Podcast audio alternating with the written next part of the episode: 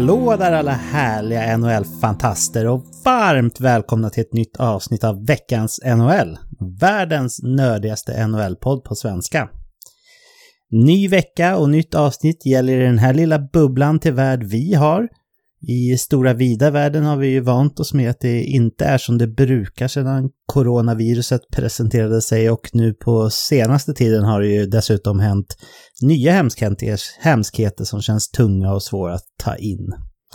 Olof har fått semester den här veckan också. Han är och gottar sig på ett härligt spa med sambo och eh, det tycker jag verkligen att de förtjänar efter att ha klarat av en jobbig flytt. Det är ju alltid trist att flytta men skönt när det väl är klart sen. Jag har i alla fall med mig våran favoritentreprenör David Kvicklund. Hallå där David! Hallå där Patrik! Hur mår du och hur har din vecka varit?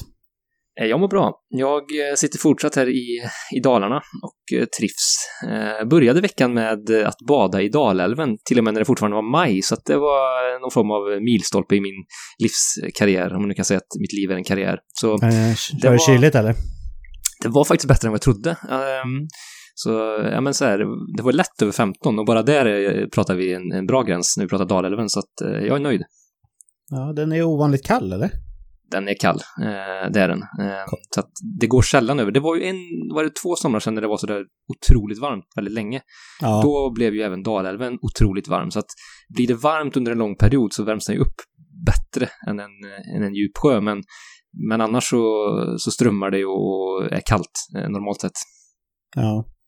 Jag är varm av mig. Jag kanske borde åka dit då när det blir sådär fruktansvärt varmt ute för då känner jag mig oförsvarbar nästan. Men jag, ja, jag köpte ja, en portabel, så en, köpte en sån här portabel AC här som jag kan ha när jag sover i alla fall. Det känns ju helt skönt. Mm, bra också att du investerar i den nu, för skulle det bli en sån där sommar som det var då, 2018 så är det som att all form av eh, AC och fläkt eh, går ju som smör i solsken för att använda den klyschan. Ja, verkligen. Jag tog fram några tester och så hittade jag en som hade blivit bäst i test på två olika tester och då slog jag till och sen så nu känns livet lite lättare faktiskt. Mm. Fint. Men du, hur, eh, hur går det med Friendly Travel? Funkar det bra? Ja, det går, det går fint. Det är väldigt roligt. Ehm, så, och nej, det, det rullar på fint alltså. Det är mm.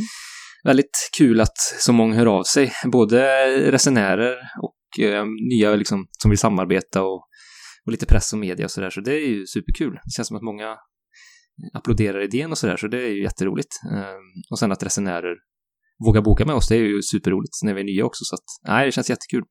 Ja. Det vore väl kul om du fick lite veckans NHL-lyssnare till, till uh, Friendly Travel också, eller hur?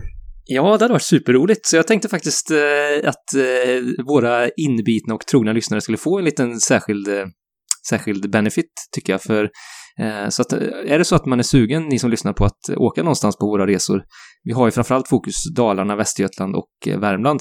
Och det är liksom naturnära miljöer, både lite mer spektakulära boenden om man vill bo typ i ett träd, bokstavligt talat, eh, träkojor, eller lite mer så här lantliga, idylliska eh, platser. Så, så får ni gärna kika in på sajten och är det så att ni fastnar för någonting där så får ni gärna skriva i meddelandefältet veckans Annuell så, så lovar jag att dra ner priset 10 Wow, det är ett riktigt bra erbjudande David. Ja, men det tycker jag. Det, det vore superkul om vi kunde få någon lyssnare, just eh, veckans NHL-lyssnare som, eh, som bokade. Det hade varit eh, en fin symbios ju. Ja, verkligen. Ja, men det, det kanske jag gör. Får jag också? Gäller, gäller rabatten även deltagare i veckans NHL? Det gäller absolut för dig också, Patrik. Schysst. Ja. Det blir kanon det. Idag då i alla fall David hade vi ju tänkt att vi skulle ranka olika draftkullar. Eh, de tio åren mellan 2005 och 2014. Så vi kommer ranka de tio åren 1 till 10. Sen tänkte vi gå igenom eh, alla spelare som har signat NHL-kontrakt ifrån SHL också. Eh, men innan vi går in på det roliga så tänkte jag att vi kunde prata lite grann i alla fall om hur NHL och eh, spelarna i ligan har reagerat i samband med den fruktansvärda händelsen som skedde i Minneapolis där George Floyd blev eh, ja, mördad helt enkelt av polisen. Det har berört mig eh, väldigt mycket och det är inte rätt forum för oss att lösa sådana här världsproblem David, men jag skulle ändå vilja höra hur du tycker att eh, ligan och spelarna i NHL har reagerat och eh, agerat kring det här. Jo, alltså det är ju... För det första vill man ju verkligen rikta sig till George Floyds anhöriga. Ja, det här är ju så otroligt hemskt. Hela historien är ju... Ja, det går inte ens att beskriva hur hemskt den är och eh, de hemska bilderna som kablades ut är ju fruktansvärt liksom. Mm. Eh, men det bottnar ju såklart i, i, i någonting mer än, än bara det och bara det är ju inte så lite heller men det är ju nej, det är fruktansvärt hela dels den enskilda händelsen men också hur, hur, hur rasismen faktiskt, hur utbredd den är, både i, i, i Nordamerika, USA, men den finns ju i, i hela världen eller på många platser, även i Sverige givetvis. Så att mm. det är ett stort problem och eh, hemskt att det fortfarande ska vara skillnad på folk och folk. Eh, ja, det är svårt att ta in. nu är det ju mm. svårt för oss, eh, både du och jag är ganska eh, privilegierade, så att det är ju svårt att sätta sig in i i hur det är, men... Eh, Nej, man kan ju inte liksom leva sig in i det. Man kan ju bara vilja på något sätt bidra till någon slags förändring. Det är ju precis. svårt bara. Så ja, det är precis svårt, men, men jag tycker det är de försöken som ändå... Jag tycker det är otroligt bra att många NHL-spelare fyller på med liksom sina tankar om det, även om det är liksom ofärdiga tankar i, i vissa sammanhang tycker jag det är bra att man, att man visar sin stöttning även offentligt. Sen kan jag tycka att i vissa fall liksom dröjde lite länge kanske. Eh, och vissa uttalanden kanske är lite pliktskyldiga, men, men ändå så tycker jag det är jättebra att man gör liksom, offentliga uttalanden och statement eh, kring detta. Eh, mm. Och vissa tycker jag har varit mer eh, liksom, genuina än andra kanske då. Eh, jag tänkte på till exempel Braden Holtby Eh, tyckte jag skrivit väldigt fint inlägg. Han är inte så aktiv på sociala medier överhuvudtaget. Han håller sig ifrån Han har inte gjort ett inlägg på tre år. Men nu känner han verkligen att han vill lyfta på locket såklart kring den här frågan och skrev ett ganska långt och känslomässigt inlägg. Så har ni inte sett det så tycker jag ni ska Eh, läsa det. Det var ganska, tycker jag, kloka tankar i den här, om den här situationen. Mm. Ja, det började väl lite grann, jag vet inte om det var startskottet från liksom NHLs sida, men eh, det började ju med att eh, Evander, Kane yttrade sig och liksom efterfrågade vita hockeyspelare, gärna stjärnor, inte bara inom hockeyn utan idrottsstjärnor överhuvudtaget. Att han liksom efterlyste dem och, och liksom bad nästan om, om deras hjälp. Och det känns ju, det tycker jag känns lite trist att det ska behöva vara så faktiskt. Men de är ju drillade de här hockeyspelarna att absolut inte liksom ha några åsikter överhuvudtaget generellt sett och, och, och bara liksom go with the flow. Och eh, det är klart att när det är sådana här viktiga saker så kan man ju känna att man skulle vilja ha lite agerande tidigare. Men eh, det är bra att det kommer i alla fall. Och, eh, Tyler Seguin har väl eh, dessutom till och med varit ute och liksom trotsat utegångsförbud om jag har förstått det rätt och eh, deltagit i aktioner liksom eh, i, ja, i tåg som har manifesterat och sådär. Så, så det finns ju ändå eh, exempel som är positiva och lyfta fram i det här. Och jag läste Braden Holtby ett bra exempel. Det finns ju flera andra också som, som har gjort det, bland annat eh, några av de svenska spelarna. Men eh, ja, det är ju en... Hockey är ju en väldigt vit sport liksom. Eh, av tradition och säkert av liksom kostnadsskäl i, i många länder där det finns klassklyftor och så. Så, så det finns ju mycket att göra. Så uh, hur känner du liksom David? Tycker du att uh, ligan och klubbarna och, och, spelarna har gjort tillräckligt eller tycker du att det finns mer liksom? Det är, det är en svår fråga det är en svår fråga. Sen tycker jag att det är väl också hur man jobbar härifrån och framåt. Kan man hitta liksom satsningar som, som främjar just det du är inne på, att, att en hockeyn förblir för alla mer på... När man har gjort lite sådana försök, initiativ senaste åren, jag tycker man ska fortsätta bygga på det för att, för att hockeyn just ska bli breddas eh, och komma in i fler fler typer av målgrupper, om vi pratar utövare och även sådana som är intresserade av sporten, då är det ju jätteviktigt med förebilder. Så där tycker jag att NHL kan, ska fortsätta ännu mer efter det här och liksom hitta en annan publik eller bredda sin publik för det, det gör också att, eh, att eh, nej men jag menar att, att, att fler får chansen att uppleva sporten ishockey. Eh, mm. Också kan liksom, nej det skulle vara fint om, om det kan breddas och att, att man tänker på, på alla målgrupper som faktiskt finns i samhället. Så att där tycker jag att efter det här ska göra ett ännu större jobb och arbete och hitta ja, men liksom, saker som främjar en, en målgrupp som kanske inte har de ekonomiska resurserna att, eh, om det nu är, vi pratar den delen, att, att finnas i sporten och intressera sig för sporten. Så att, eh, och även de, de spelarna som finns i ligan som, eh, som är av en mer, inte, vad ska säga, annorlunda härkomsten, eller inte den hockeyvita härkomsten för att verkligen få stöd i det här, för det är klart, det är ju, tänker de få spelarna som ändå finns, det kan ju vara, det påverkar dem såklart väldigt mycket det här gissningsvis. Mm. Jo, det är klart att det gör det. Oavsett om man själv känner att man har varit direkt utsatt så har man förmodligen familjemedlemmar eller liknande som någon, någon gång eller ofta eller hela tiden har varit det. Men eh, man får ändå tänka så här att eh, det är ju när det händer liksom stora grejer i samhället som, som det oftast sker förändringar på riktigt. Så vi får väl helt enkelt eh, stänga den här delen David med och säga att vi ändå hoppas och, och, och någonstans där inne tror att det faktiskt kan leda till någonting bra i slutändan de här eh, hemska sakerna man har sett nu på senare tid. Eh, eller har du någon annan idé? Nej, men absolut. Det är ju som du är inne på, ofta så krävs det ju en en rejäl smäll, om man nu ska säga så, att, att, att det händer för att det ska bli en förändring som du är inne på. Så att eh, det är väl just det man får hoppas att det som kommer ur det här. Mm. Men vi lämnar väl tråkigheterna, David, och eh, öppnar upp eh, hockeygodispåsen istället. Ja.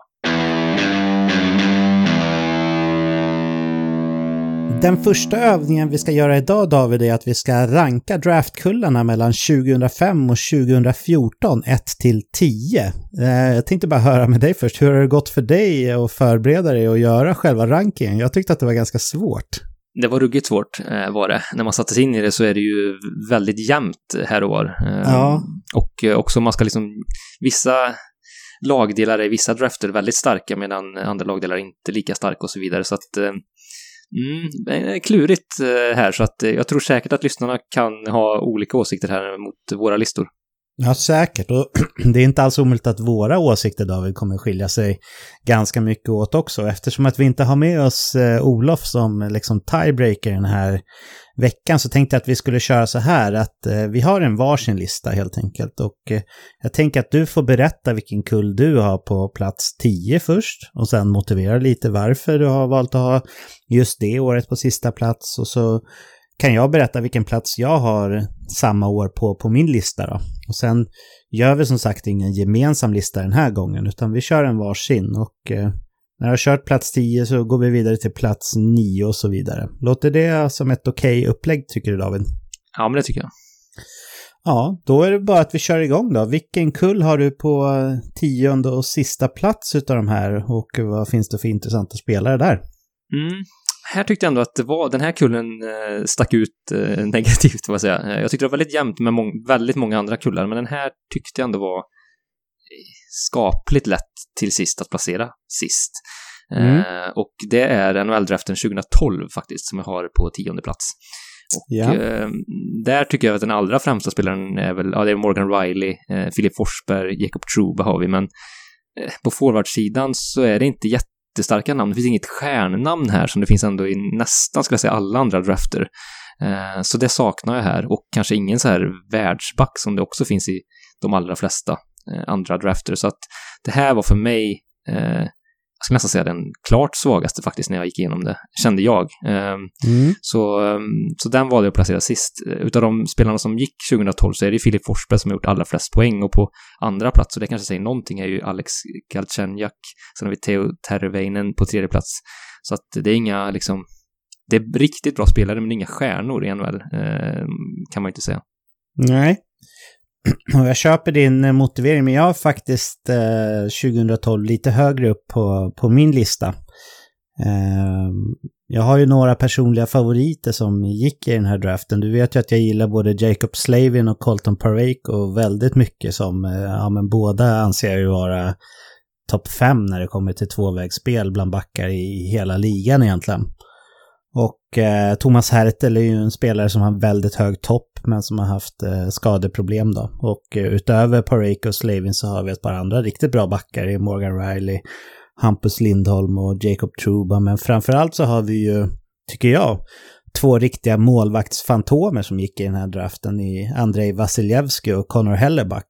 Eh, det är väl två av ligans Ja, skulle man liksom spela ett NHL-spel och eh, målvakterna skulle ha ett sånt här eh, trade value när man ska byta spelarna så tror jag de här två kanske ihop med Sjestjorkin i Rangers skulle ha högst trade value i hela ligan. Så, så eh, jag kände det här på mig David redan innan att det skulle skilja ganska mycket på våra listor för det är svårt att värdera liksom eh, mm. bredd mot topp och sådana där saker. Så, så ja, men det är vad det är helt enkelt. Jag hade faktiskt eh, 2012 års eh, draftkull på en eh, sjätte plats. För att jag tycker att om jag kollar på de spelarna som jag själv hade valt runt 8, 9, 10 där så har vi ändå Tevo Terrevainen som ju är en point per game-spelare, Colton Parake och Jacob Slavin som är två riktiga guld tvåvägsbackar. Så lite högre upp på, på min lista helt enkelt där på en sjätte plats.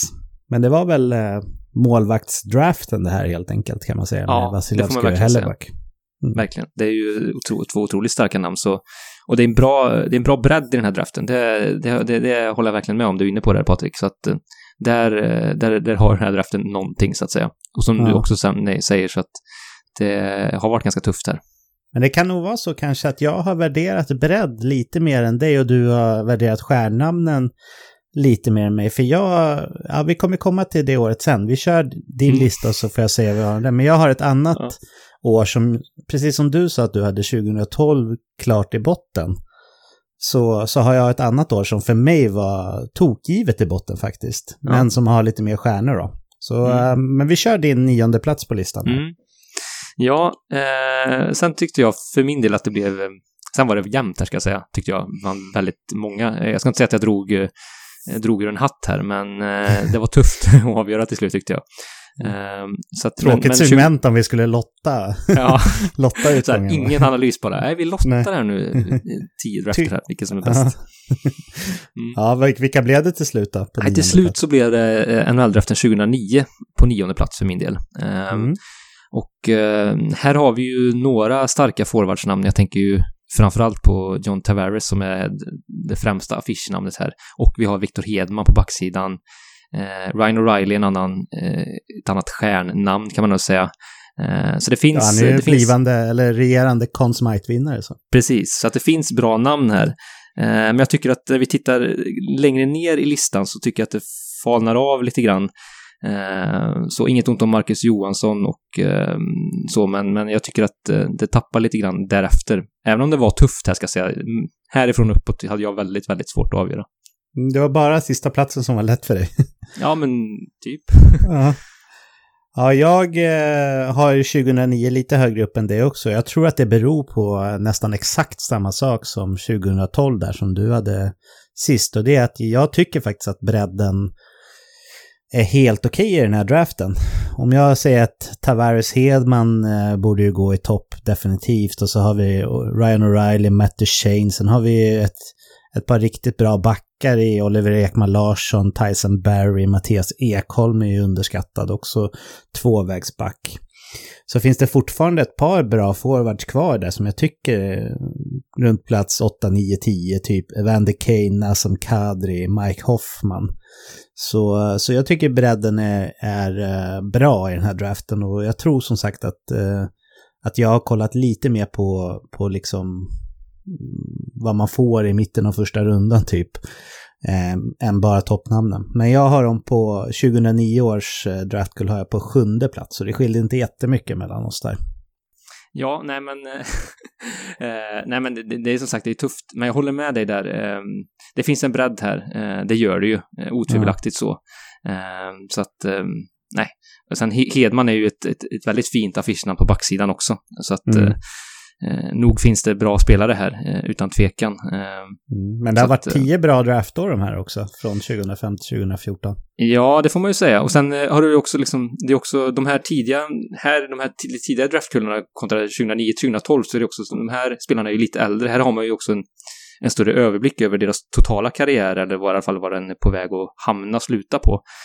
De som draftade 2012 som vi var inne på tidigare, där finns det fortfarande också lite så säga, lite utvecklingsmöjligheter i alla fall på, på sina håll och kanter. Eh, så det är också någonting man får ha med i beräkningarna här, men, men eh, ja, eh, lurigt här, men och Tavares är också ett, ett väldigt fint namn som en någon form av franchise-namn för den här draften. Ja. Han gick väl etta också när det väl begav sig va? Ja, det stämmer. Så att den positionen har han ju, har han ju hållit kan man väl säga. Viss argumentation för Viktor Hedman möjligtvis, men får man mm. säga. Men ja, det var, ingen, det var ingen bummer att de tog honom som första namn där. Nej, verkligen inte. Ehm, då är jag ju sugen på att höra vilken årgång du har på åttonde plats på din lista. Ja, eh, den här draftgången tycker jag är ganska så svag, men jag tycker att den vägs upp eh, här av en, av en toppspelare som har gjort väldigt stort avtryck i ligan, otroligt stort avtryck i ligan om man tittar de här senaste tio senaste decennierna, eller egentligen sedan han draftades här då, 2007. För det är just den väldraften 2007 jag har valt att placera på åttonde plats. Och då tänker mm. jag på Patrick Kane här, som ju är en, en av de allra mest dominanta spelarna under den här epoken, om man ska säga så. Så, men i övrigt så, så har den här draften eh, kanske inte den bredden riktigt, tycker jag då. Eh, vi har exempelvis eh, Jakob Voracek, en bra spelare, det är han som ligger på plats två i poängligan, totala poängligan i den här draften. Man ser de här åren, Jimmy Benn, Eh, Max Pacioretty, David Perron, Logan Couture som är jättebra spelare visserligen, men eh, på backsidan så har vi P.K. Subban eh, och några till, men ja, ja, Patrick Kane sticker ut, men därefter tycker jag att det kanske eh, fattas lite grann för att komma högre hos mig i alla fall. Mm. Här är vi helt eh, samstämmiga du och jag. Jag har faktiskt också 2007 på åttonde plats på, på min lista. Eh, de, utöver PK Subban så är det väl typ Brian McDonough och Kevin Shattenkirk som var de bästa backarna som gick i den här draften. Och det, ja, det står sig inte jättehögt jämfört med många andra år. Eh, däremot så tycker jag faktiskt att eh, Jamie Benn eh, ska man inte glömma bort hur dominant han var under en period. Han vann ju poängligan och, och han gjorde det med en ganska dominant spelstil eftersom han ändå är lite av en power forward. Så, så där tycker jag nästan att man kan säga Patrick Kane håller ju fortfarande som en av världens absolut, absolut bästa spelare. Men Jamie Benn var det också under en period. Så jag tycker vi fick fram två storstjärnor här och nästan tre om man räknar in PK också. Eh, Max Pacioretty är också en sån här spelare som, som gör sina mål liksom. Men eh, jag håller med dig där. Jag tycker inte att den här är en av de bättre och jag satte också 2007 på en, eh, inte så hedrande men eh, helt okej okay, åttonde plats får man väl säga. Eh, vad hittar vi på din plats nummer sju där då David? Ja, eh, där hittar vi en draft som vi i tidigare avsnitt här har analyserat lite närmare, gjort en redraft av och eh, det är NHL-draften 2010 eh, som jag har det här. Eh, och här har vi ju eh, Tyler Seguin, Taylor Hall eh, som några, Vladimir Tarasenko, Mark Stone som några av liksom stjärnorna. Men så tycker jag det finns en, en väldigt bra offensiv bredd här i den här draften.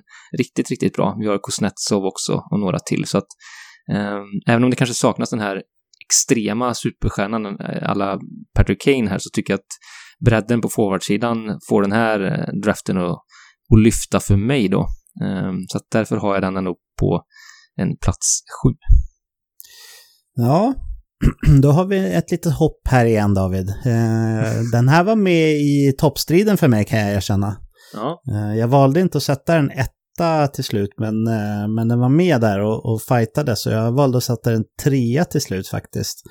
Och eh, utöver Tyler Seguin och, och eh, Vladimir Tarasenko, Taylor Hall och Mark Stone som ju är fyra riktiga toppforwards. Så har vi ju även eh, Fredrik Andersen, målvakten, och eh, John Klingberg som ju är en av de bästa poängplockande backarna faktiskt sen han kom in i ligan. Och utöver alla de där namnen, då har vi ändå kvar namn som Evgenij Kuznetsov, Ryan Johansson, Jeff Skinner och eh, Brennan Gallagher. Gå som ja, men runt 7, 8, 9, 10 där någonstans. Så, så jag tycker att här har vi en superbra topp i mitt tycke.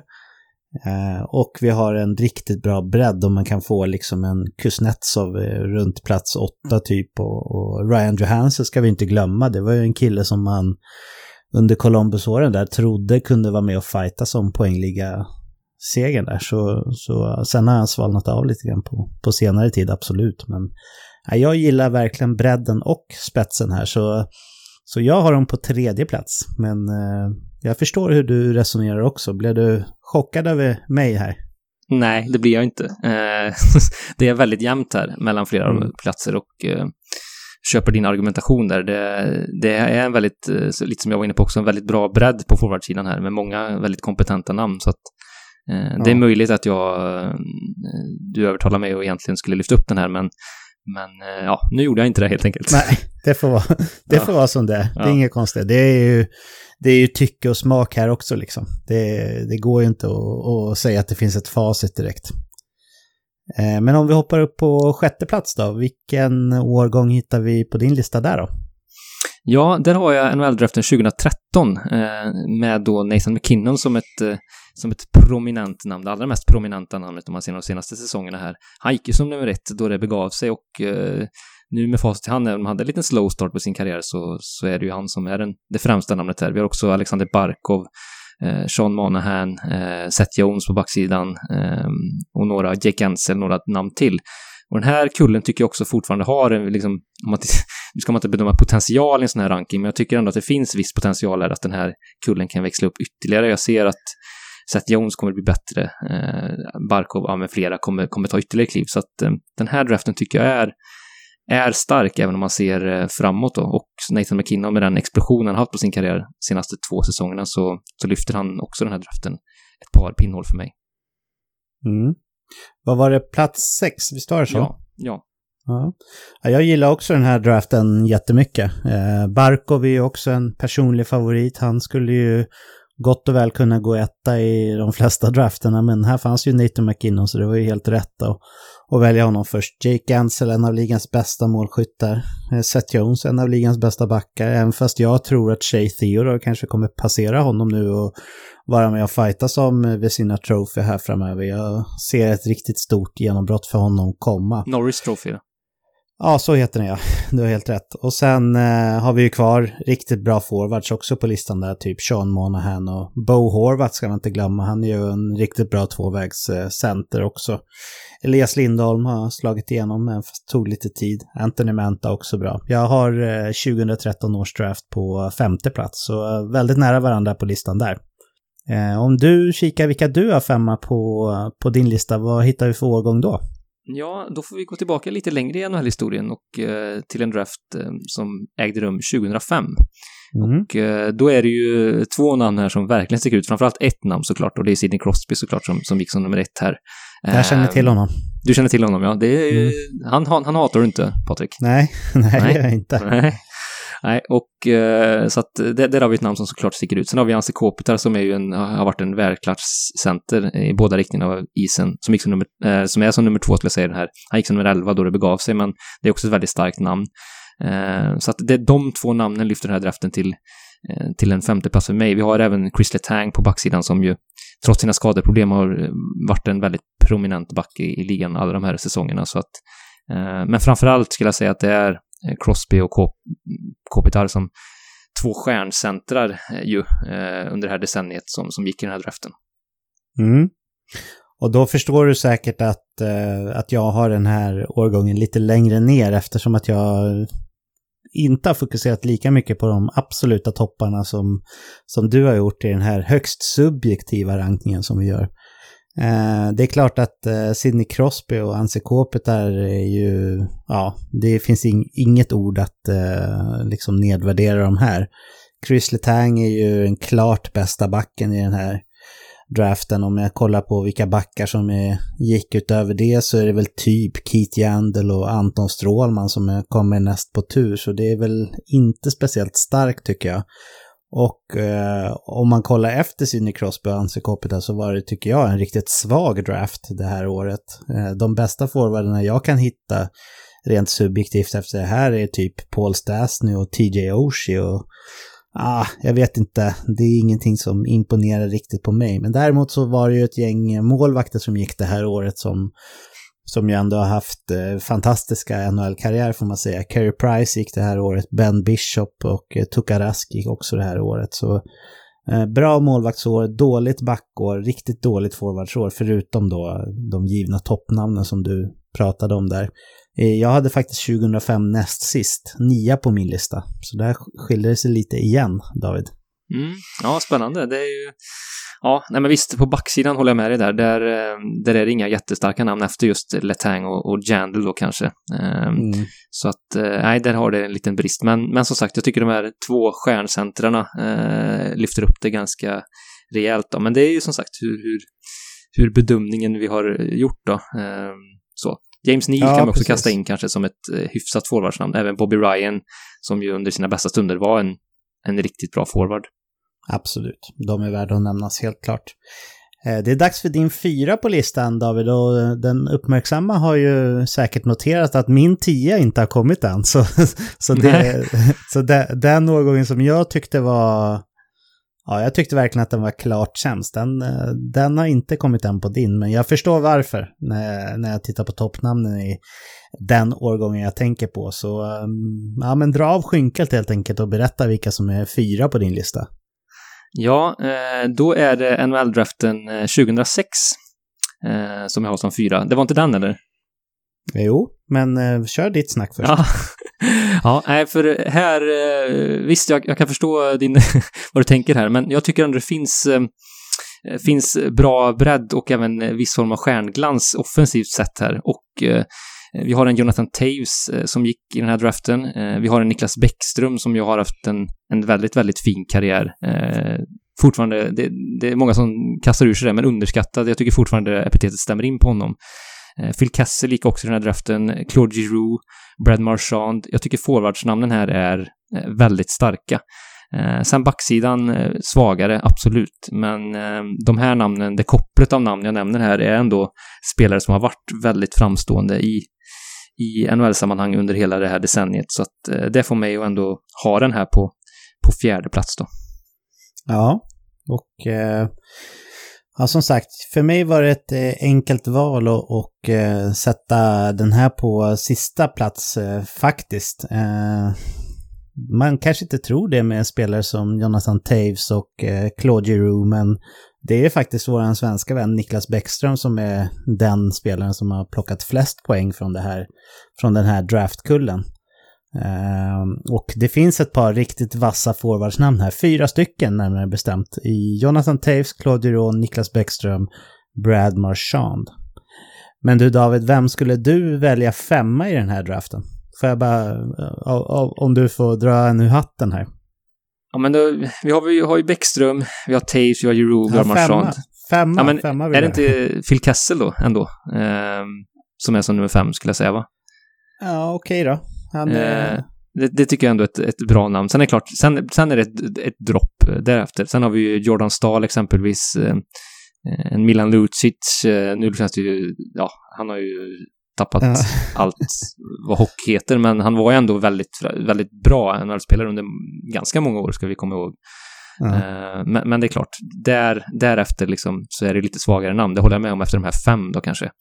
Mm. Framförallt på forwardsidan. Så att, mm, nej visst, det, det droppar väl av där lite grann, men jag tycker sagt att Bäckström eh, är ju en spelare som har hållit också väldigt bra under de här åren. Eh, han är också nästan uppe i tusen poäng närmare sig, så det är också en, en form av milstolpe eh, att få förunnat. Så att, eh, och som du är inne på, lite oväntat att han är, när man ser att han ju är, jag ska inte säga klart, men ändå relativt klart den spelare som gjort mest poäng i den här draften. Mm. Du, eh, jag vill bara göra ett case för, för att jag hade dem sist här fortsättningsvis. Om vi tittar på backarna här så, eh, så eh, är ju Eric Johnson eh, är ju den, bästa backen ifrån det här draftkullen. Han gick ju också etta i hela draften ska vi komma ihåg. Eh, den näst bästa backen, eh, eller jag tycker väl kanske att eh, det här är en bättre back, åtminstone nu då. Jeff Petrie är också ett okej okay namn, men det är de två enda okej okay backarna som gick i den här draften överhuvudtaget. Vet du David vem som plock, har plockat tredje mest poäng utav backarna som draftades 2006? Det är ändå spelare vi har ganska långt sample size på här. Ja. Du får inte tjuvkika nu utan gissa Nej. bara. Oj. Du, Nej, du kommer inte gissa rätt. Nej. Vem kan det vara? Det är Andrew McDonald. Ja. ja, det är klart, det, det säger ju någonting. Eh, och ja. jag håller med dig, på backsidan var den här draften eh, väldigt eh, svag. Mm. Så att forwardsidan hyfsad kvalitet, eller till, till, och med bra skulle jag säga. Ja, men de första, de första mm. fyra eller fem namnen. Mm. Ja, ja, men jag, jag, jag, kan klämma in Kessel där också. Så fem bra forwardsnamn. Sen efter det, då är det Jordan Stahl, Derek Brassard, Nick Folino och Kyle Poso. Det blir inte bättre än så. Så uh, av den anledningen så, så valde jag faktiskt att sätta 2006 uh, eh, sist i draften. Då. Eh, men det är ju ett eh, tema som har gått igenom här att, eh, att du har värderat toppnamnen lite mer medan jag har kikat lite mer på, på liksom bredden i draften generellt. Så, så det är inte så konstigt att det ser ut som det gör. Men vi är uppe på pallplats här på, på din lista så Ja, men avslöja vem som är trea på bronsplats då på, på din lista. Ja, eh, nu börjar det bli tufft här på ett annat sätt. De här eh, tre tyckte jag var ganska jämna också, de som, tre som jag har i toppen här. Eh, men på tredje plats hamnade det till slut hos mig NHL-draften 2014. Eh, och det är en ganska nylig draft ändå, men här har vi ju redan namn som etablerat sig som storstjärnor i NHL. Eh, såklart Leon Draisaitl, eh, David Pasternak, eh, Dylan Larkin, Braden Point, det är väldigt starka namn här tycker jag. Eh, mm. Backplats kanske lite svagare här. Vi har Aaron Ekblad då som, som sticker ut, men där är väl lite svagare då. Ehm, men de här forwardsnamnen eh, kommer ju härifrån och framåt också ta ytterligare kliv i sin utveckling troligen, så att eh, eh, väldigt starkt forwardsår när vi summerar det nu tycker jag. Och det får den här draften att flyga upp på tredje plats för mig. Mm. Och där, eh, där är jag med på, på tåget, eh, David. Jag, eh, jag har dem faktiskt ett snäpp högre till och med. Jag har 2014 års draft på andra plats. Det är ju, ja, det är ju otroliga namn här. Om vi hade en stark topp fyra där 2006 så, så har vi ju minst sagt en stark topp 4 2014 också i Dreisaitl, Pasternak, Point och Larkin som, som ja, kan ju gå hur långt som helst. Och då har vi inte ens nämnt eh, forwards som eh, Nikola Ehlers, William Nylander, Sam Reinhardt, Viktor Arvidsson så, och Jakob Vranja som ju var point per game-spelare mer eller mindre den här säsongen.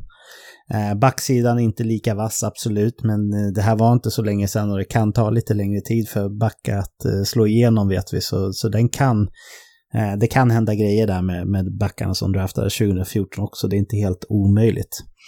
Så, eh, så vi kikade åt samma håll när vi var uppe i toppen och nosade där i alla fall. För jag har 2014 på andra plats på min lista.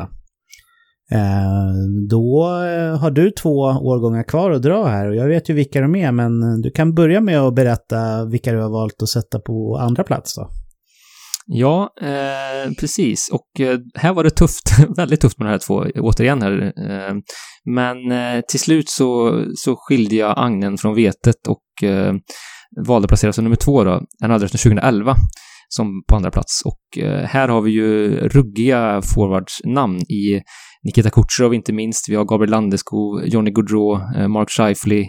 Ryan Nugent Hopkins, eh, Jonathan Huberdeau, Sean Couturier, Mika Zibanejad. Ja, det är otroliga namn, tycker jag. Mm. Eh, Ryan Nugent Hopkins, ja det kanske du sa. Ja, precis. Rassledare förbi mm. där. Så på forwardsidan, otroligt stark draft. Lite John Gibson också. Ja, visst. John Gibson på målvaktssidan. Så att mm. det här... Mm, otroligt bra draft. Eh, backsidan är väl det som lite svagare då, skulle jag säga. Doggy Hamilton är väl kanske i mitt tycke den främsta.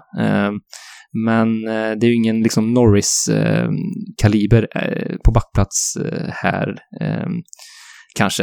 Eh, även om Hamilton kanske knackar på dörren, men det är ingen Norris-titel i alla fall i prisskåpet än så länge vad det gäller de här backarna. Så, så det kanske är det som liksom gör att det ändå hamnar på andra plats, men det var otroligt svårt för, för den här forwardsidan är ju, ja den är otrolig.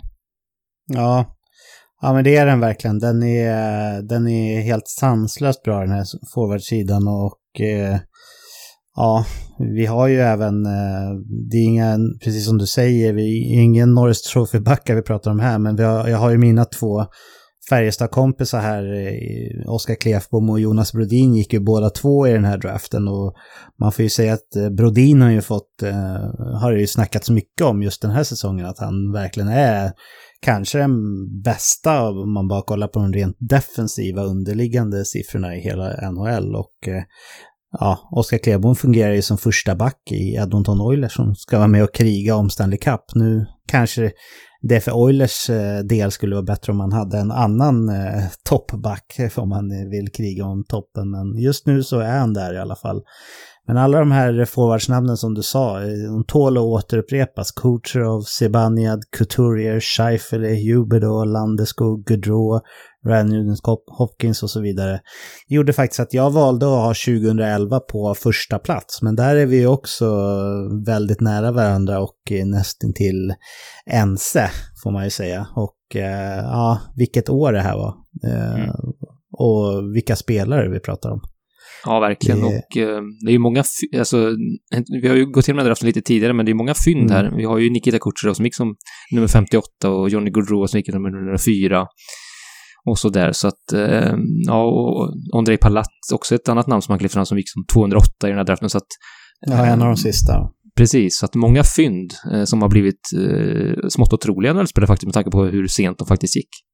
Ja, Ja, verkligen. Ja, så jag, jag valde att ha dem etta på min lista. Du hade dem tvåa på din lista. Och eh, ja, David, du kan väl få motivera varför du har valt att ha 2008 års draftkull som eh, bäst på din lista. Ja, här, om vi pratade med otroliga forwardsnamn på, på den föregående draftkullen här, så är det ju här den stora backkullarnas eh, år. Eh, I den här draften 2008 har vi ju, om vi pratar Norris Trophy-kvalitet, så är ju det här priskåpet, det är ju sprängfullt. Eh, ja, det är det verkligen. så, det har vi ju Erik Karlsson, Drew Dowdy, vi har John Carlson, även om inte han har någon, någon sån inteckning än så kanske det kommer. Snart. snart. Snart. mycket snart, troligen. Mm.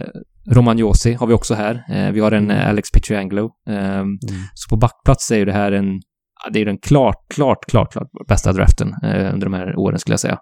Eh, sen kan vi lägga till en, en, en, eh, en spelare som Steven Stamkos som ju är en, en stjärnspelare och har varit det under väldigt lång tid och en otrolig mål, målfabrikör under många år så att eh, det är ju ett väldigt starkt namn också. Sen på senaste, senaste 60 målskytten va? Precis, bara en sån sak. Mm. Så att, eh, nej, Eh, väldigt starkt där. Sen, sen är det klart, eh, utöver eh, Stamkos på forwardsplats så är det ju lite svagare. Eh, så det är väl där jag hade så här funderingar ändå. Men eh, vi har ju en Jordan Eberle, eh, vi har en ja, Adam Henrik, Josh Bailey. Det är okej okay spelare, men det är klart.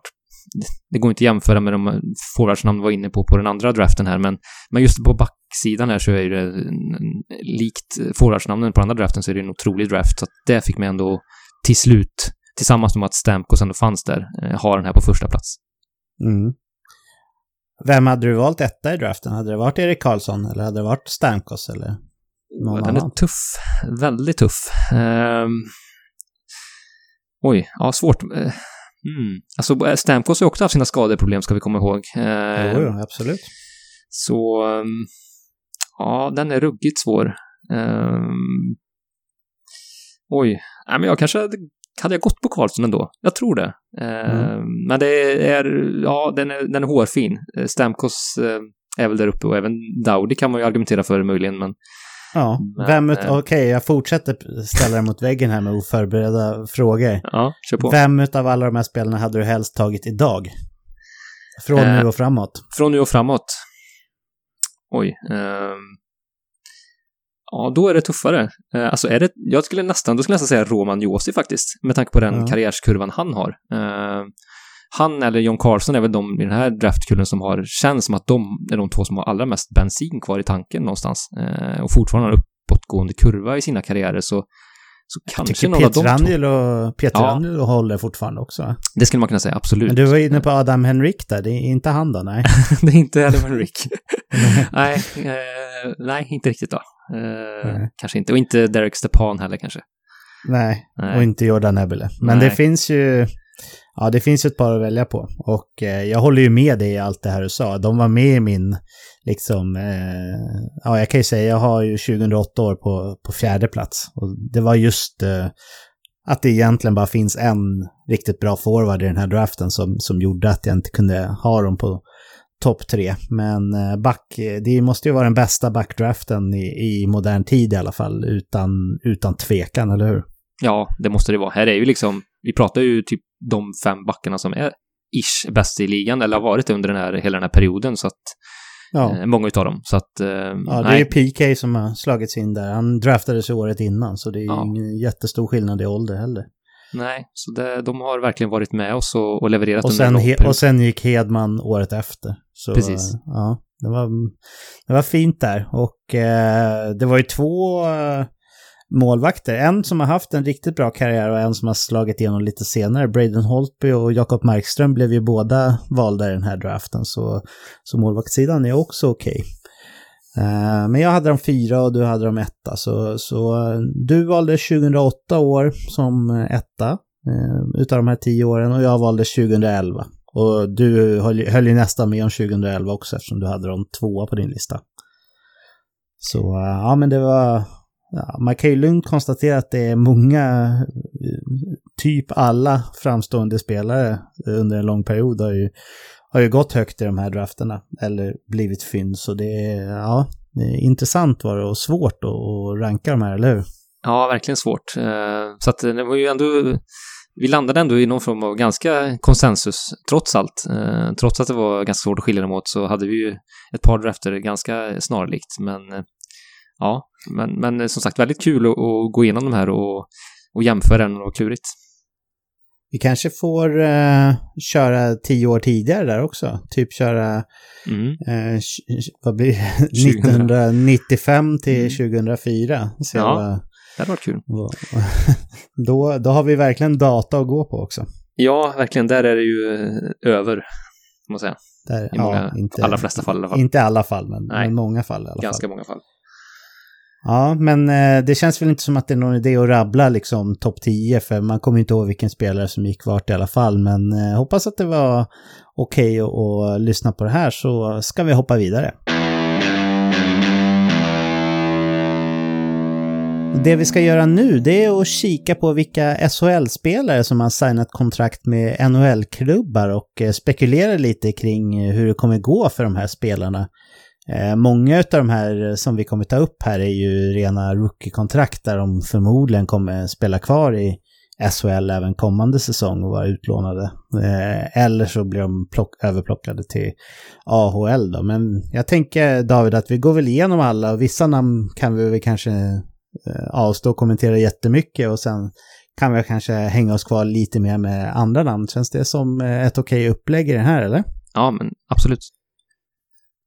Vi har ju, eh, först och främst var det ju Mattias Bromera som har signat eh, i Detroit ett år på ett tvåvägskontrakt då. och eh, han är lite överårig här. Han är en 25-årig forward som spelade i Örebro förra säsongen. Och han gjorde fina 43 poäng på 52 matcher. Eh, vad tror du om Bromers chanser att slå sig in i ett eh, ganska svagt Detroit, David? Jag tror det finns chanser här, absolut. Eh, med tanke på just Detroits status och vart man är som klubb så, så skulle man nog... Eh, det, det, finns ju luckor i laguppställningen att fylla. Eh, så och Bromér känns som att han har en, eh, vad ska man säga, nordamerikansk gångbar spelstil. Han är, är väldigt intensiv i sin eh, i sin spelstil, har en bra skridskoåkning, eh, tar pucken mot mål. Det känns som att han skulle kunna passa bra in i Nordamerika med sin, med sin spelstil som sagt. Så att eh, och haft en väldigt eh, fin utväxling på sin karriär. Det var inte många år sedan han harvade i Asplöven liksom. Uppe där i Haparanda, så att... Eh, nej, det har gått fort för honom. För mig är han ju också en, en, en, en jobbig profil på så sätt att han var i Mora i flera år där när de tampades med Leksand i kvalet i eh, under vårkanten där och då, hans flin där, det, det, ja, det, det gillade jag inte då. Men, Nej, jag förstår det. Men, ja, så att han kan också ha den, han har ju den sidan i sitt spel också, den här lite, vad ska jag säga, lite provocerande Edgen. sidan. Ja, mm. och den tror jag absolut att han kan eh, dra fördel av i NHL, för han kan nog användas i olika roller här, liksom. Både om han skulle få chansen i en, i en högre kedja eller vara lite mer en trash-talker i en lägre kedja, tror jag han skulle kunna göra skillnad. Mm. Ja, men det ska bli spännande att se. Han är eh, inte kanske en late, late bloomer, men slagit igenom lite senare i alla fall än vad många andra. Om vi hoppar vidare då så har vi Johannes Kinnvall. Det är den 22-åriga succébacken från HV71 som gjorde hela 40 poäng från backplats som har signat sitt rookie-kontrakt med Calgary på två år. Och eh, här tror jag tanken är att han ska spela i HV även kommande säsong. Visst är det så David? Ja, jo men det kommer det vara. Han kommer utlånad dit. Mm. Du, Calgary och unga svenska backar känns som att det kan hända grejer här. Alltså, vi har ju redan eh, Rasmus Andersson och Oliver Kyllington som fortfarande får räknas som unga tycker jag. Och sen Kinvall, för Kinvall känns ju ändå som en framtida NHL-spelare tycker jag, eller vad säger du?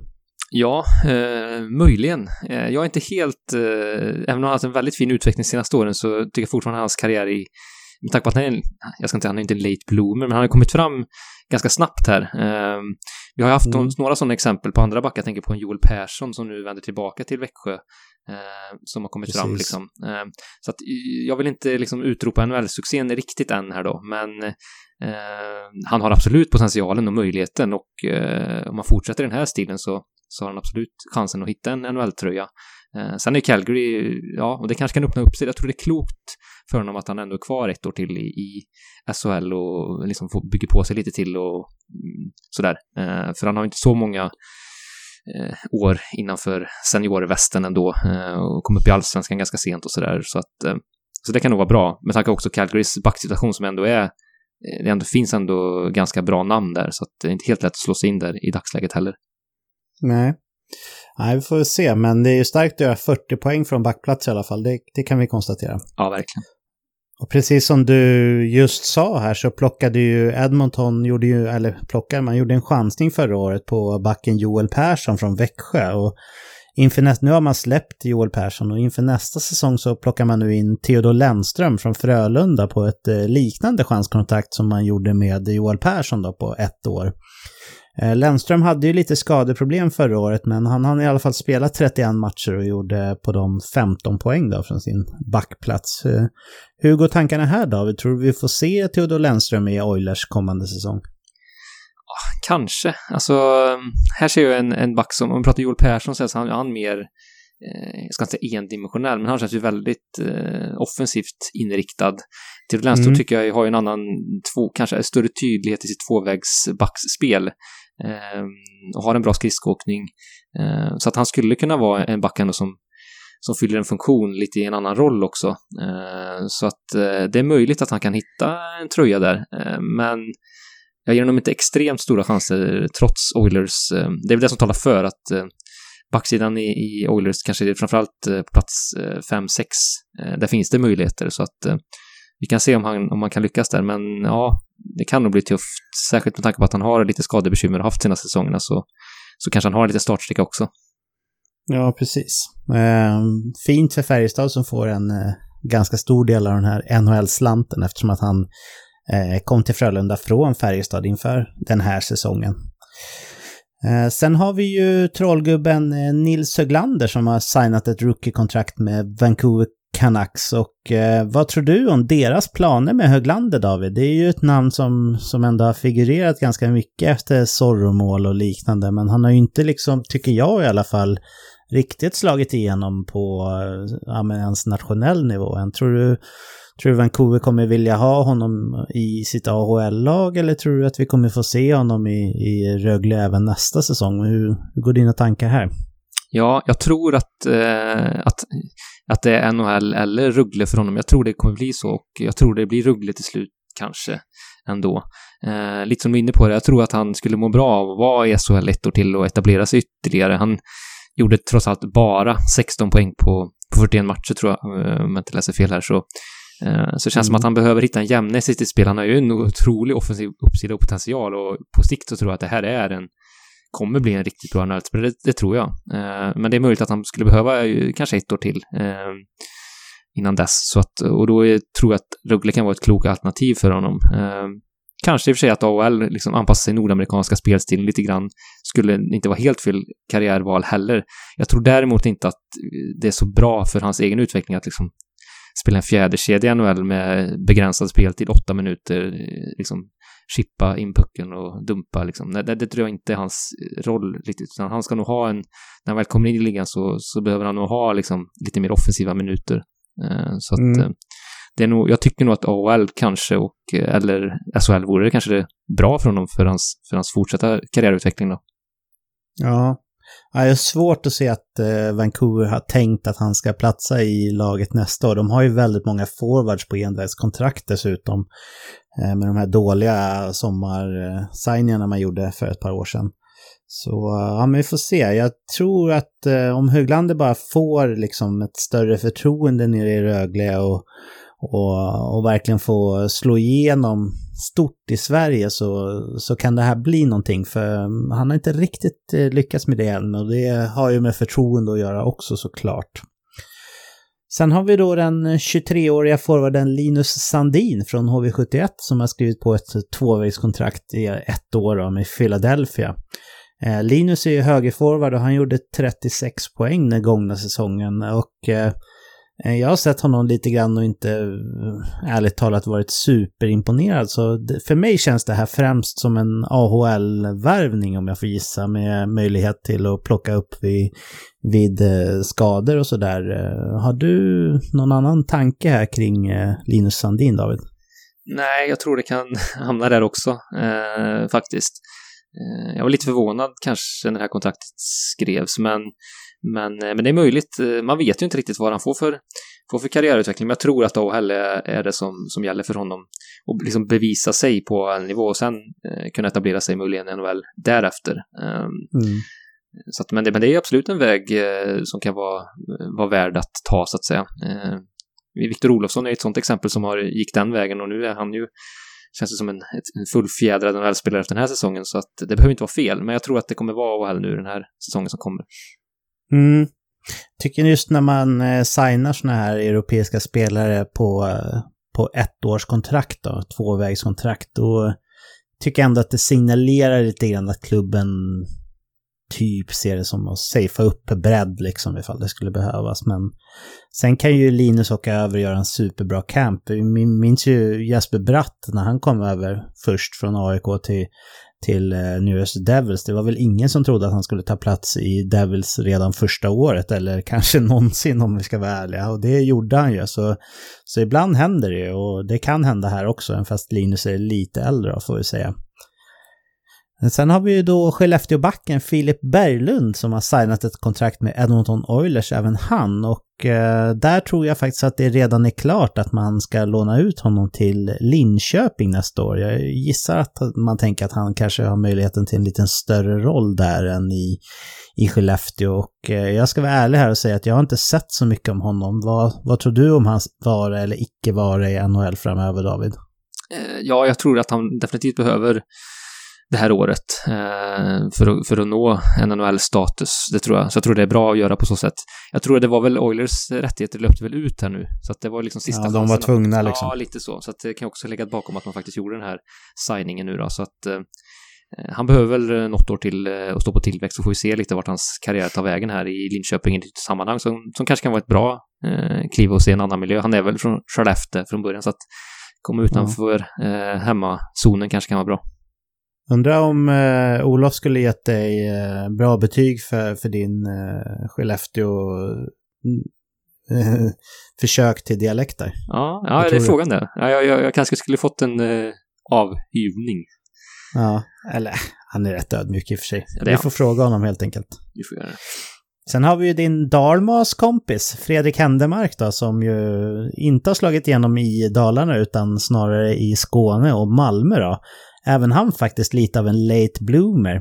Han har skrivit på ett kontrakt med eh, San Jose och eh, Händemark som är 26 år nu har skrivit på ett ettårskontrakt. Så det här är ingen vanlig, alltså det är inte så här en helt vanlig signing från SHL ser ut, men det här är en spelare som, som faktiskt jag tror kommer ta en plats i San Jose, lite längre ner i hierarkin. Eh, han är ju väldigt eh, mångsidig tycker jag, Fredrik Händemark, och jag skulle se honom som, som en liksom passande tredje, fjärde linespelare i ganska många klubbar i NHL. Och San Jose har ju problem med eh, bredden, får vi ju konstatera ändå. David, tror du som jag att det finns en ganska stor chans för Händemark att faktiskt ta en plats nästa säsong i San Jose? Ja, det tror jag absolut. Jag tror det var bra att han valde just San Jose.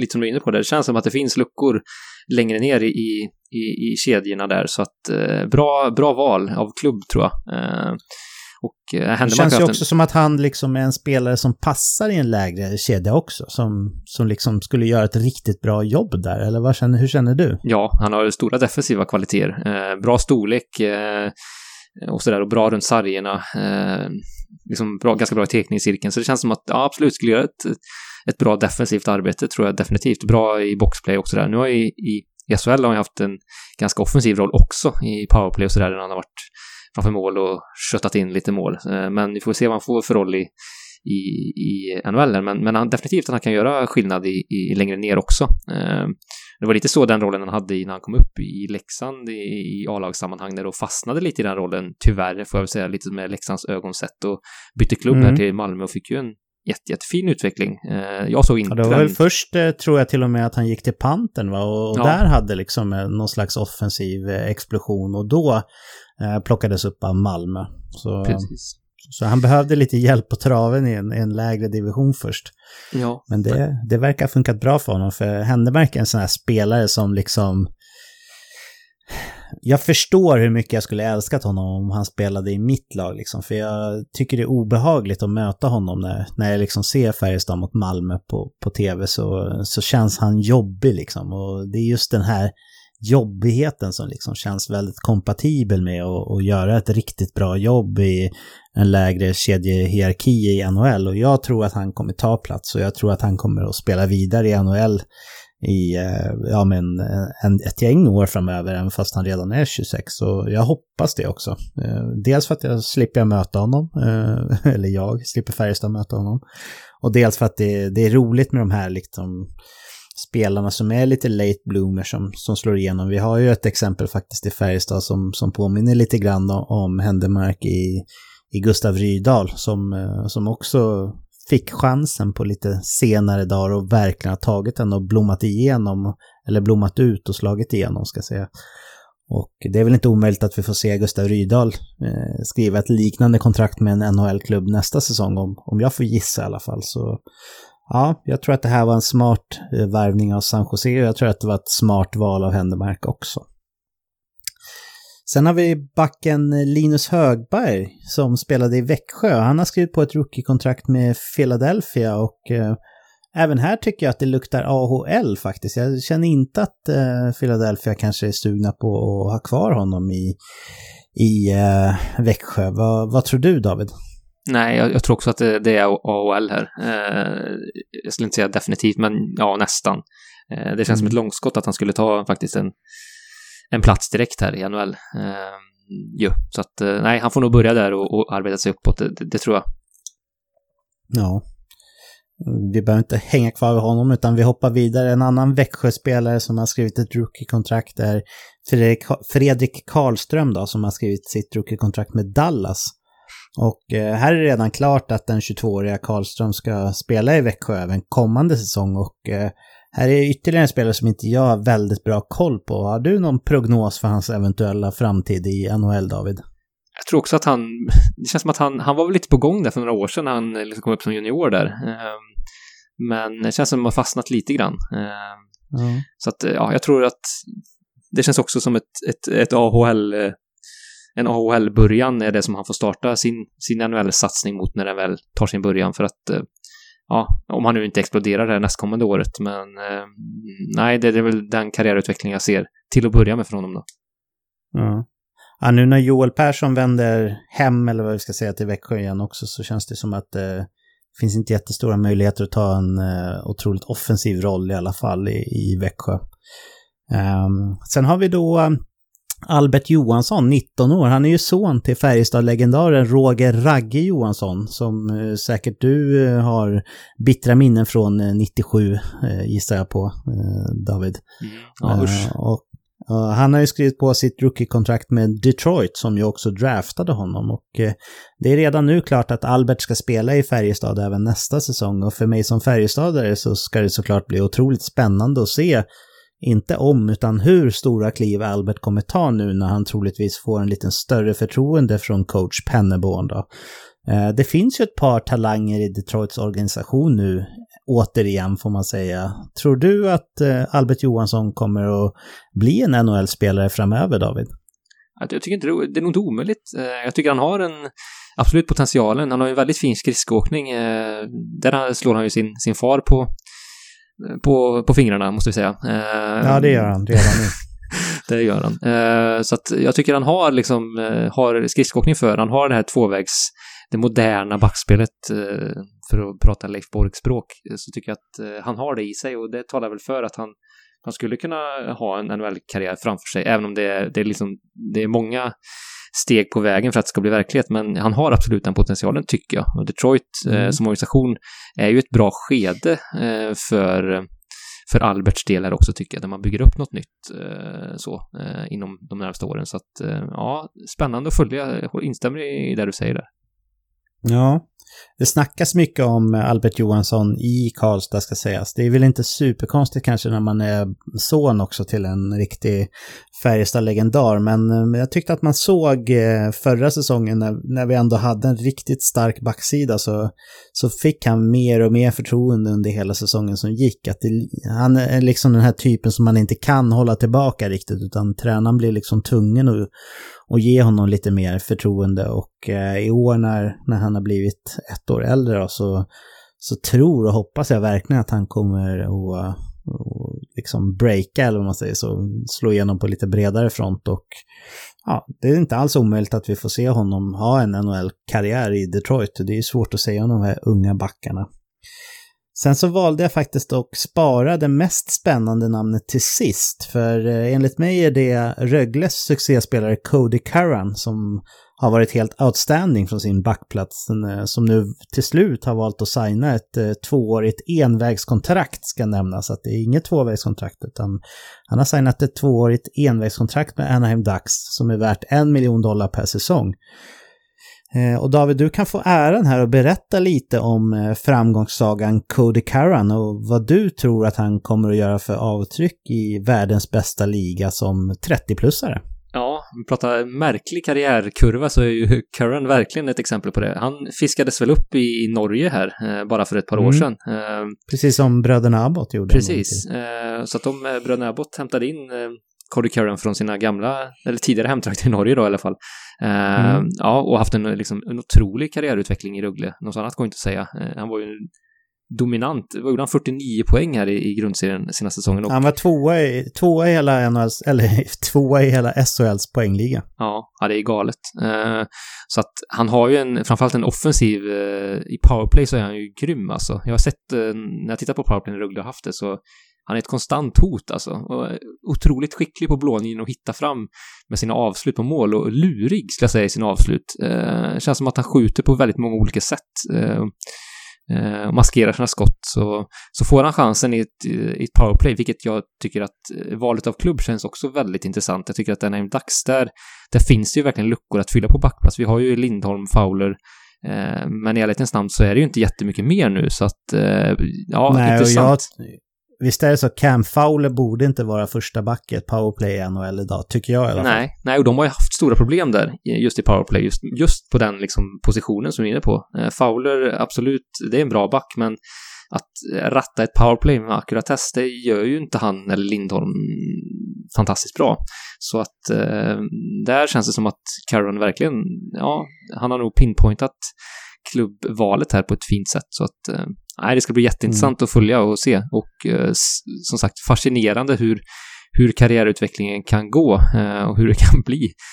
Vi har ju ett annat, jag tänkte för några år sedan, Derek Ryan är ju ett annat sånt exempel som gick, jag tror han plockades upp i österrikiska ligan och sen var något år i Sverige i Örebro och gjorde fantastiskt bra. Sen gick till NHL och etablerade sig faktiskt som en NHL-spelare så här på ålderns höst någonstans. Så att det här är väl en liknande nordamerikansk spelare som har gått via Sverige och, och, och sen tror jag då kommer, kommer kunna etablera sig i NHL och det visar ju det här kontraktet han skriver också, envägskontrakt. Så att, nej, spännande. Mm.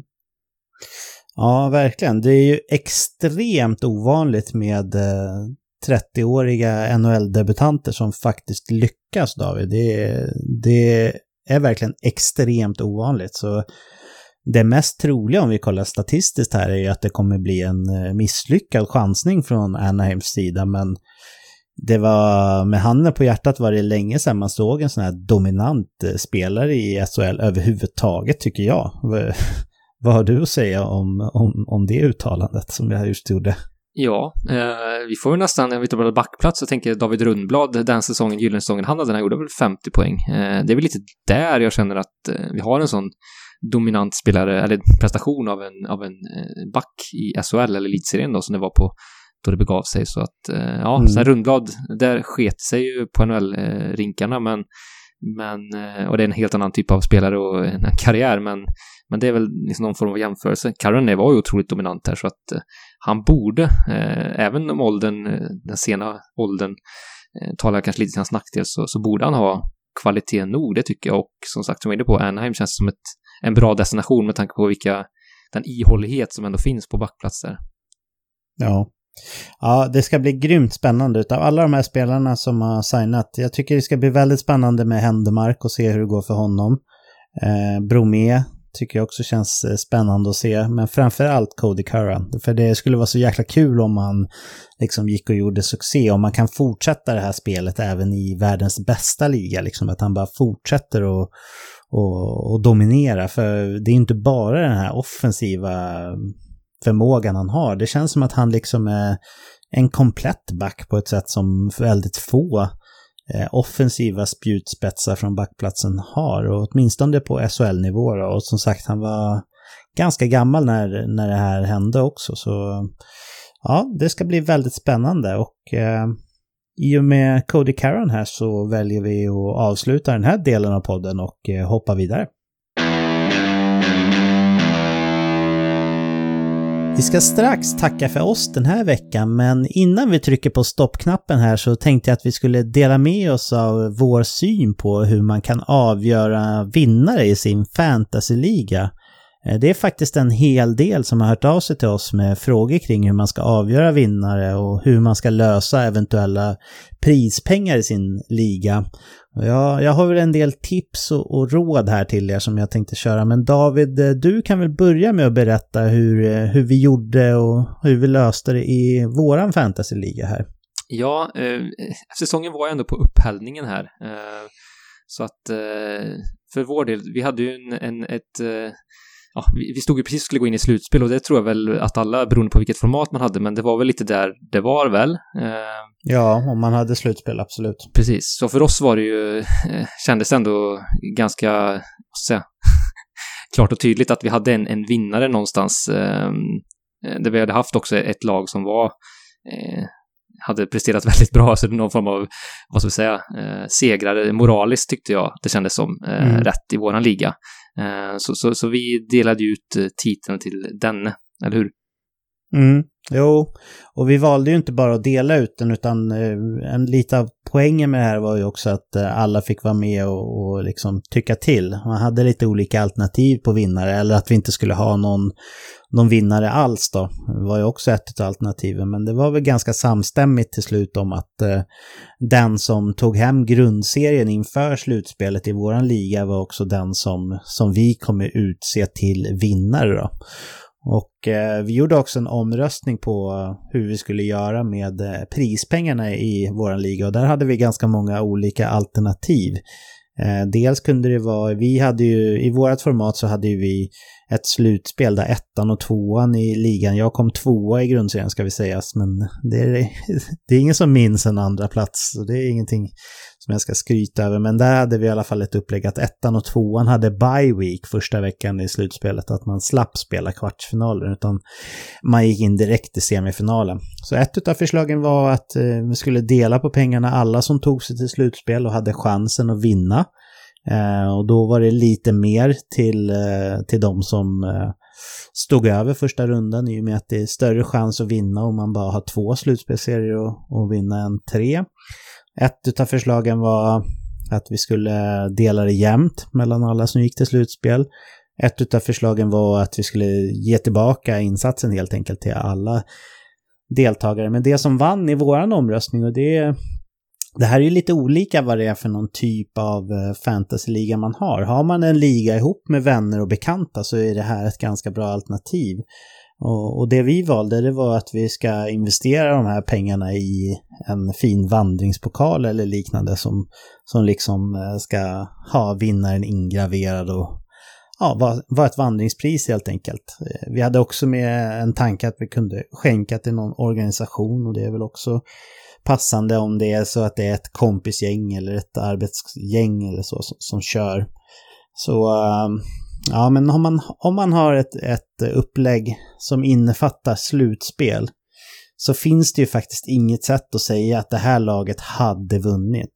Utan jag tycker väl att om man behöver utse en vinnare, eh, då tycker jag ändå att man får kika på, på grundserien i det här fallet. Att den som vann eh, grundserien borde nästan vara den som, som vinner ligan också. Eller att man utser ingen vinnare alls.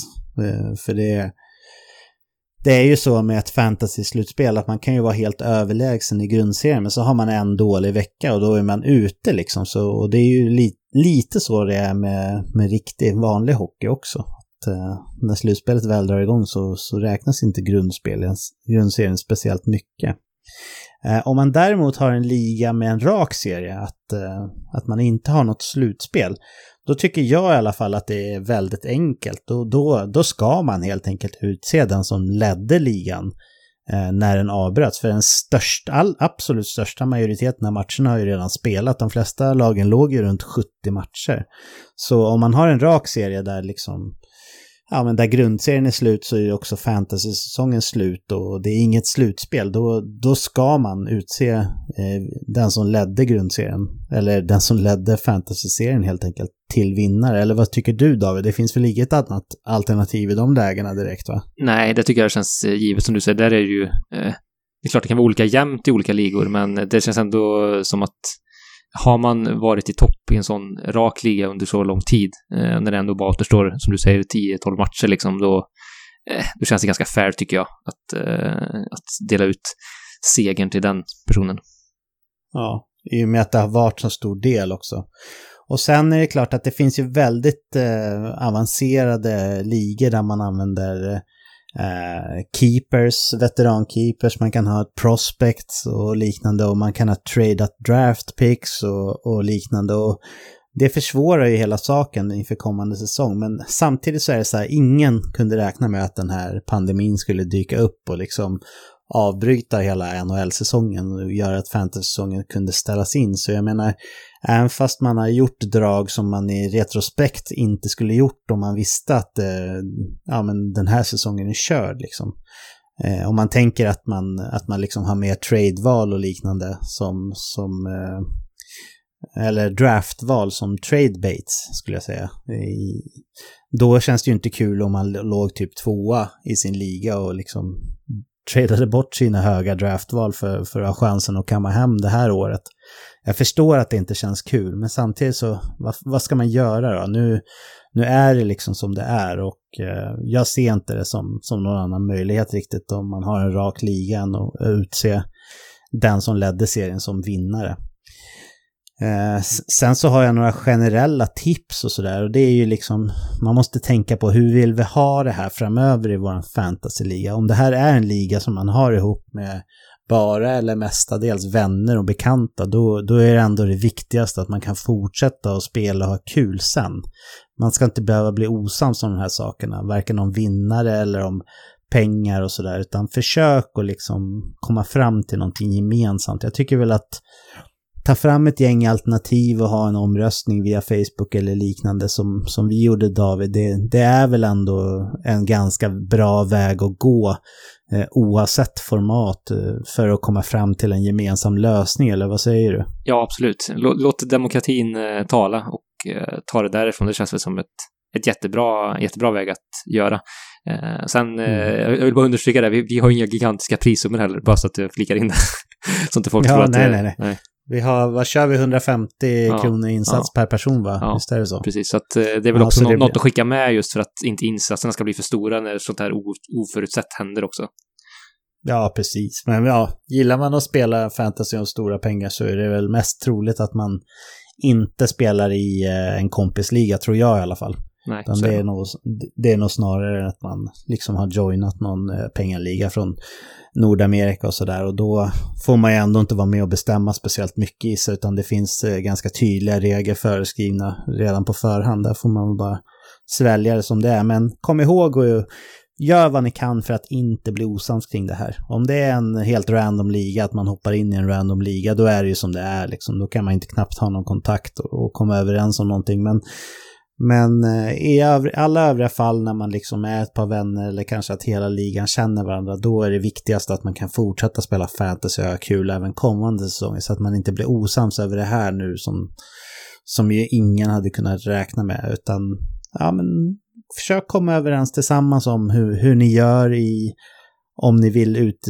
om ni vill utse en vinnare och i så fall vem och hur ni vill göra med prispengarna och i så fall hur. Och jag tycker man kan liksom skapa omröstningar med olika förslag som alla kan få komma med, även när det kommer till liksom hur man ska göra med borttradade draftpicks som, som liksom blev eh, bortkastade i sjön om man säger så. Eh, bara så att man liksom alla är överens, för i grund och botten så spelar vi fantasyhockey för att det är roligt och framförallt om man är ett kompisgäng så, så ska inte det här behöva förstöra en. Fast det är ju otroligt surt alltså. Att det inte blev någon avslutning på säsongen. I Keeping Karlsson-ligan som, som jag och många andra är med i så kommer de faktiskt slutföra säsongen, David. Mm. De kommer köra så att man, de kommer göra ett eget spreadsheet liksom. Så får man drafta för, för varje runda. Eh, först den här play-in-serien när det är Eh, Eh, är de matcherna så får man drafta efter det och ha lite specialregler och så. Eh, har man en viss fördel att man får drafta först om man kom först i grundserien och så vidare. Och det är ingen snake draft då utan man får drafta först i, i varje runda. Och, och så kommer de göra om det. Men det här är ju otroligt mycket administration och jag menar i Keeping Karlsson så, så är det ju inga pengar som liksom man kan vinna.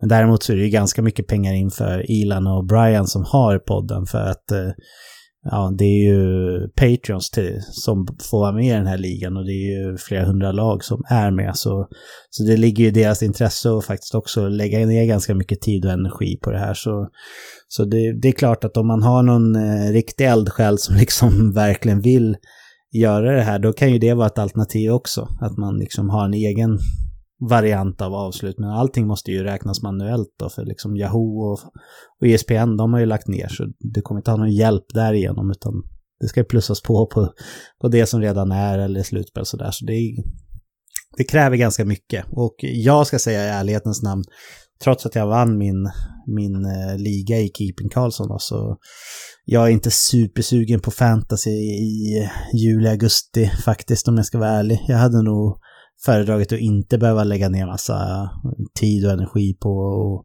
hur jag ska drafta inför de slutspelsrundorna där om jag ska vara ärlig. Så det känns som att ah, man vill fokusera på nästa säsong.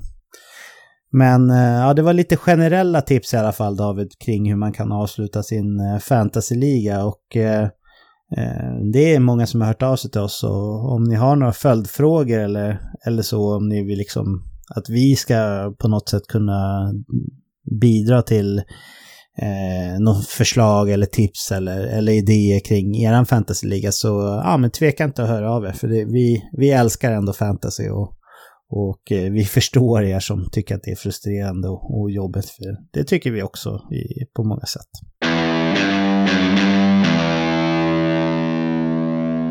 Så där, då vill jag passa på att säga tack till dig David för den här veckan. Jag, jag brukar ju under vanlig säsong så att säga skicka ett körschema till dig och Olof eh, så att ni kan förbereda er ordentligt inför inspelningen som vi alltid gör på söndagar. Och eh, nu kan jag ju vara transparent och ärlig här och säga att idéerna kring vad vi kan prata om för ämnen här när, eh, när vi inte har haft någon NHL-hockey på, på tre månader, det är ändå fantastiskt tycker jag att vi har lyckats släppa ett avsnitt varje vecka här, förutom när jag var sjuk då. Eh, under de här eh, tre månader som vi inte har haft någon hockey, eller vad säger du David? Ja, det känns kul ändå att vi har hittat liksom ingångar i, NHL-sammanhang. Eh, så att, eh, nej, roligt liksom att kunna gå på djupet med vissa, eh, ganska många saker som vi inte hade kunnat mäkta med om det hade varit vanligt NHL-spel. Så, så någonstans lite kul i allt det tråkiga. Det har varit liksom en behållning under den här långa perioden tycker jag också. Ja.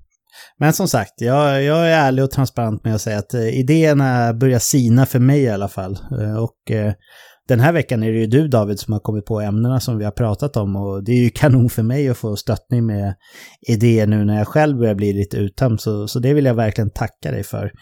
Eh, sen så ska vi ju givetvis också tacka alla er som lyssnar vidare fast det inte finns någon hockey som spelas. Jag trodde ju att eh, nästan ingen skulle vilja lyssna på NHL-podd när det inte fanns någon pågående aktivitet så att säga. Men det är fortfarande väldigt många av er som hänger kvar och det, det är ju också någonting som ger oss motivation att fortsätta göra avsnitt trots avsaknaden av hockey. Då. Men eh, ni får jätte, jättegärna höra av er till oss med, med idéer på ja, men ämnen som vi kan prata om eller, eller roliga saker som vi kan göra. Eh, David, du vill väl avsluta med att lämna lite restips för våra lyssnare här i den svenska analkande sommaren gissar jag. Ja, nej men absolut. Eh, som jag nämnde i inledningen så, så ni som, som lyssnar på podden har eh, givetvis en, en, en fin rabatt att hämta om ni vill boka en, en resa här i sommar.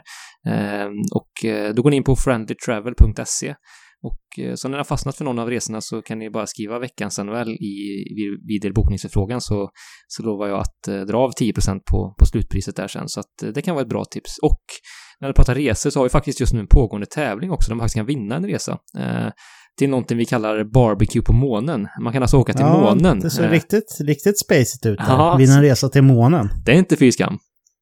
Nej. Nej, så där kan jag väl eh, rekommendera också att gå in på vår Facebook-sida här. Eh, eh, den pågår fram till tisdag om jag inte kommer ihåg fel här, så att eh, där hinner ni med. Eh, gå in och, och delta mm. i den tävlingen för att, det ligger i Dalarna faktiskt den här månen. Eh, liksom bor man bland trädtoppar i och liksom, eh, jag, ska inte jag, tyck, jag, tycker att, eh, jag tycker att vi lämnar det sådär. Vill man vinna en resa till månen och ha barbecue där, då ska man gå in på Friendly Travels Facebook-sida, eller hur? Ja, det, det räcker gott så skulle jag säga.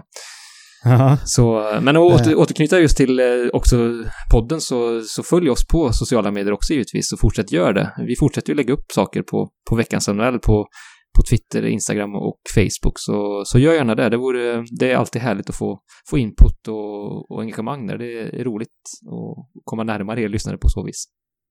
Ja, verkligen. Vissa föredrar mail också, så det går givetvis också bra. Ni når oss på info eh, veckansnhl.se. Eh, Eh, vill ni stötta veckans NHL med en valfri donation per månad så går ni in på patreon.com veckans NHL, alltså patreon.com snedstreck veckans NHL. Och i och med det David så finns det faktiskt bara en enda sak kvar för oss att säga, nämligen hej då! Hej hej!